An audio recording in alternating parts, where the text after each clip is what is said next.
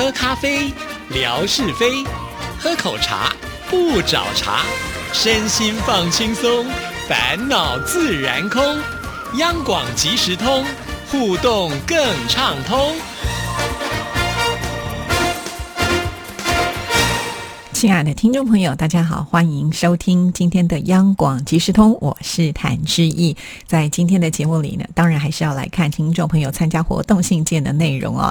念到现在呢，已经差不多了，赶紧就来看看今天第一封。那这是来自于台北的听众朋友，透过我们的官网来参加的，他的名字叫做孟芳。填入新的地瓜片，一颗地瓜从整颗滚块。切片到串签，好，这个串签其实是台语啊，这边跟大家解释一下，也就是把它切成细丝的意思啊，都可以成就不同的美食。地瓜片就是其中之一。将地瓜洗干净之后，削去皮，切成薄片，接着丢到油锅里面炸的金黄酥脆之后呢，就可以起锅了。在一个人的口味撒上糖粉，地瓜片就可以完成了。一片片金黄，就像钱币一样闪闪发亮，入口又脆又甜，还隐约可以品尝到地瓜的香气，让人忍不住一口接一口。更别忘了吃完要将手上的糖粉也要吃得干干净净，才不会浪费。纵然市面上有越来越多饼干发展创意口味，传统原味的地瓜片依旧是拥有许多死忠的粉丝。为了回馈粉丝的喜爱。各种包装尺寸的地瓜片都可以找得到，小至随手包，大至将近两公斤的大袋装，独享分享都可以，而且价钱便宜又好吃。现在居家时光有了地瓜片的陪伴，生活还是能够品出一丝甜味呢。哇，好像呢也是在我们呃这办活动以来第一位呢有人提到就是地瓜啊。那在台湾的地瓜真的非常的好吃啊，尤其台农。十七号吧，如果我没有记错的话，哇，那个地瓜呢，真的是，呃，我觉得。除了甜之外呢，它的那种绵密的感觉啊，因为地瓜其实它的料理的方式有很多种啊，像刚刚我们提到的，呃，大部分是用炸的，因为他说要把它切成片，有点像是薯片一样的这种感觉啊。不过呢，就是这个材质换成了地瓜片哈。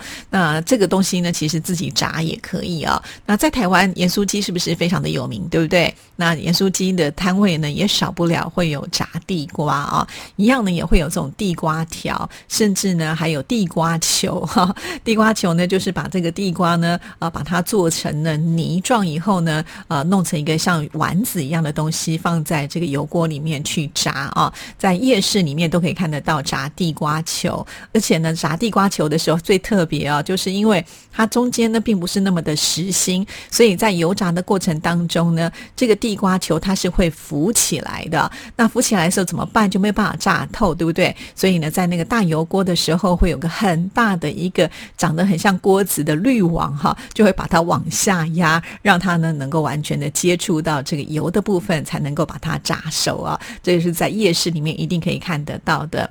那我们刚才提到的，就是盐酥鸡里面也会卖这个地瓜哈。那盐酥鸡的地瓜呢，还有一种口味很特别，是加梅子粉。我不知道听众朋友有没有吃过，在台湾的地瓜，就是呃，在盐酥鸡的摊位的话，他会问你要不要加梅子粉，所以会吃起来有点酸酸甜甜的感觉啊。那跟加那个盐酥鸡平常我们会加的那一种，就是呃胡椒盐，会是不一样的口味啊。所以这也是呢，我觉得比较特别，在台湾才能够吃得到啊。那在台湾的地瓜也有分两种哦，有一种是黄肉地瓜，另外一个是要偏橘色的那一种颜色的地瓜。不过我个人呢是比较喜欢偏黄色的地瓜啊。那地瓜除了我们刚才提到的它的炸之外呢，其实它烤来吃也是非常的好吃啊！就整颗呢拿去那种大的瓮里面烤哈。当然，在一般人家里面呢没有办法用这样的方式来烤啊。不过呢，在路边常常会有一些人推小车子的摊车，他们就是用这样子的一个方式来烤。你买现成的也非常的方便啊。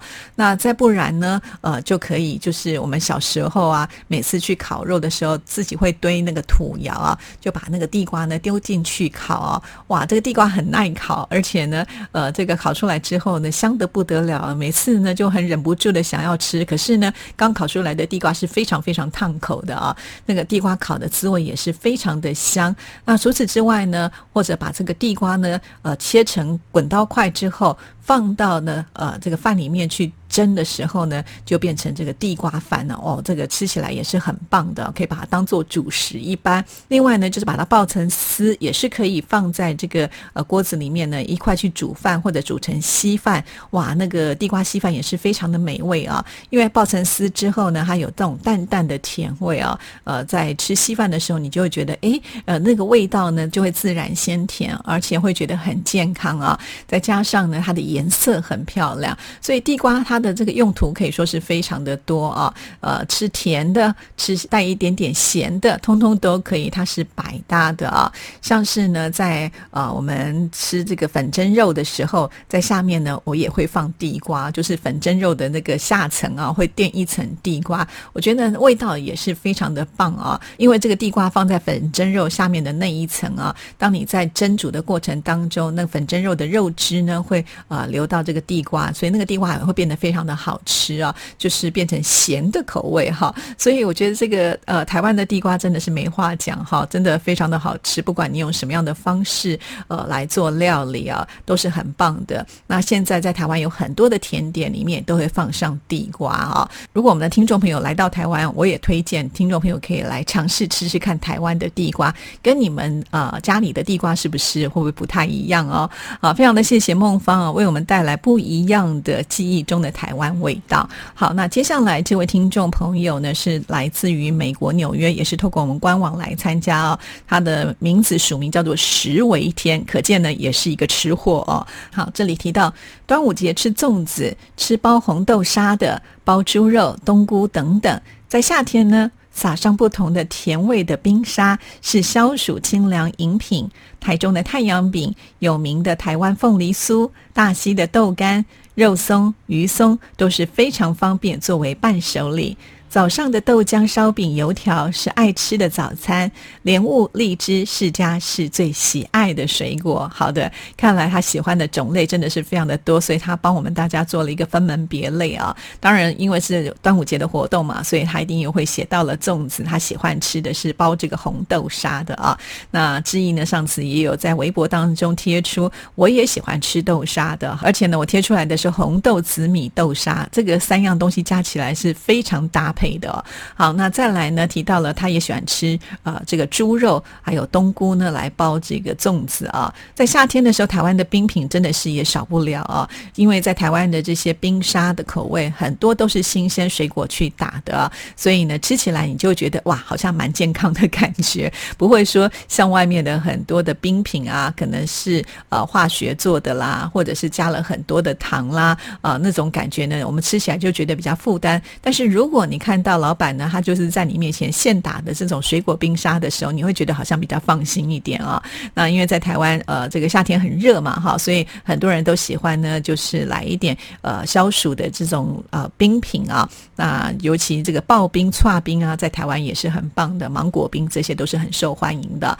另外呢，像是在糕点的部分，他提到的就是呃台中很有名的太阳饼。另外呢，还有就是凤梨酥啊，这也是大家都知道的。那这边又提到了大溪豆。干哈，大溪豆干呢？大部分都是台湾人会比较知道的啦，哈。呃，这个大溪豆干的种类其实也蛮多的，也有那种卤到很硬很硬啊，你要咬的时候都会觉得呃，可能需要这个牙口好一点的那一种。小时候我很爱吃啊，但现在可能会觉得那个吃起来有点辛苦哈。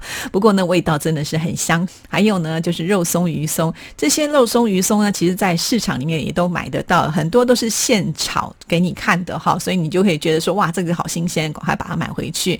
啊，那这边还提到了，就是豆浆、烧饼、油条都是很爱吃的早餐，这个我也爱哈。好，水果呢，他提到的是莲雾、荔枝、释迦哈。那现在刚好也是呃，这个释迦，我有在市场看到，荔枝呃，差不多季节已经要过了了哈，因为荔枝的时间比较不长哈，就在端午节的前后左右啊。那这个荔枝呢，其实我以前曾经买过很多哈，后来没有办法吃完，我就决定呢，把那个肉通通剥下来放到。冰冻库里面去冰起来，然后呢，等到想吃的时候再加点水，把它打成冰沙，就是荔枝冰沙。我觉得也蛮好吃的啊，因为荔枝比较不耐放了，可以用这样的方式。那至于莲雾，哇，它的种类非常的多啊，有那种超级甜的莲雾，什么黑珍珠啦，哦，这些吃起来的时候，你都会觉得说台湾的这个农业技术真的是一流的。以前小时候吃莲雾没觉得这么的甜，现在真的是不一样，有的时候都觉得哇，这个甜分到底从哪里来的？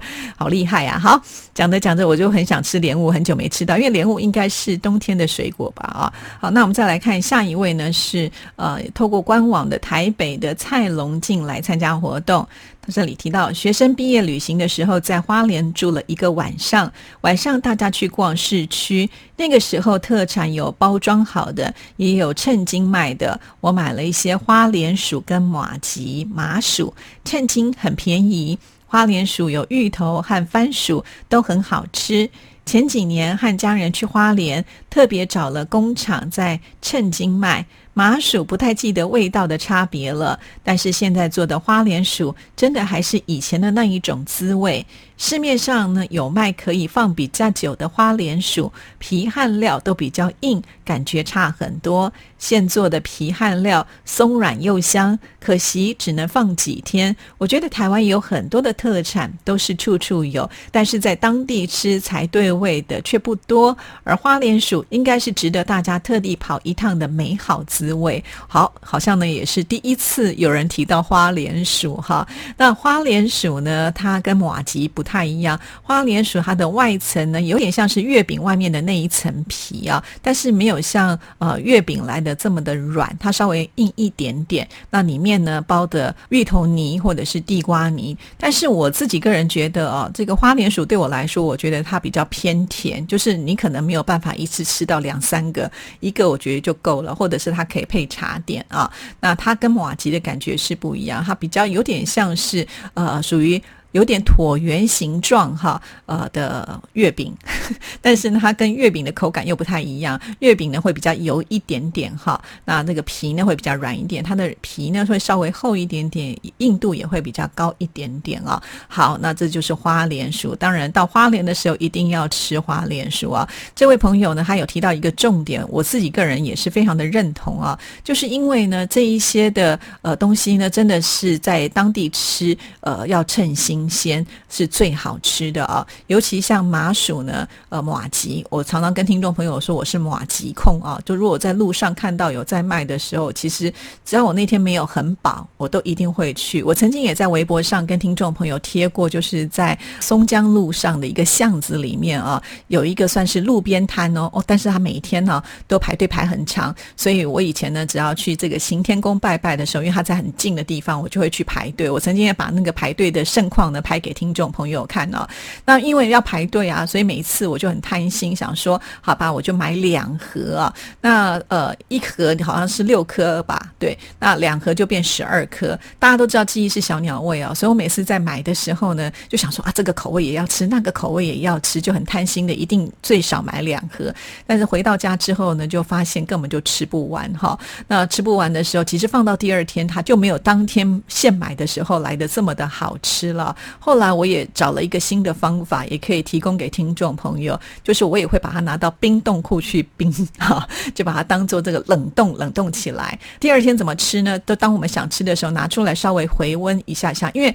太冻的时候，其实我们牙齿是咬不动的哈。那你稍微让它回温，就是有点软度，那你就等于好像在吃冰冰的马吉啊。后来我发现，哎，这样子的口感也是可以接受的哦。哈，所以后来呢，我每次买多了，我就用这样的一个方式呢来处理哈。那这个我觉得也是还不错，但是就这些东西它不能够放太久，因为就像这位朋友说的，在现场买这一些他们手工做的哈，其实都不会放防腐剂，也就是可能马。两天三天，你一定要把它吃完，不然它很容易就会坏掉了啊。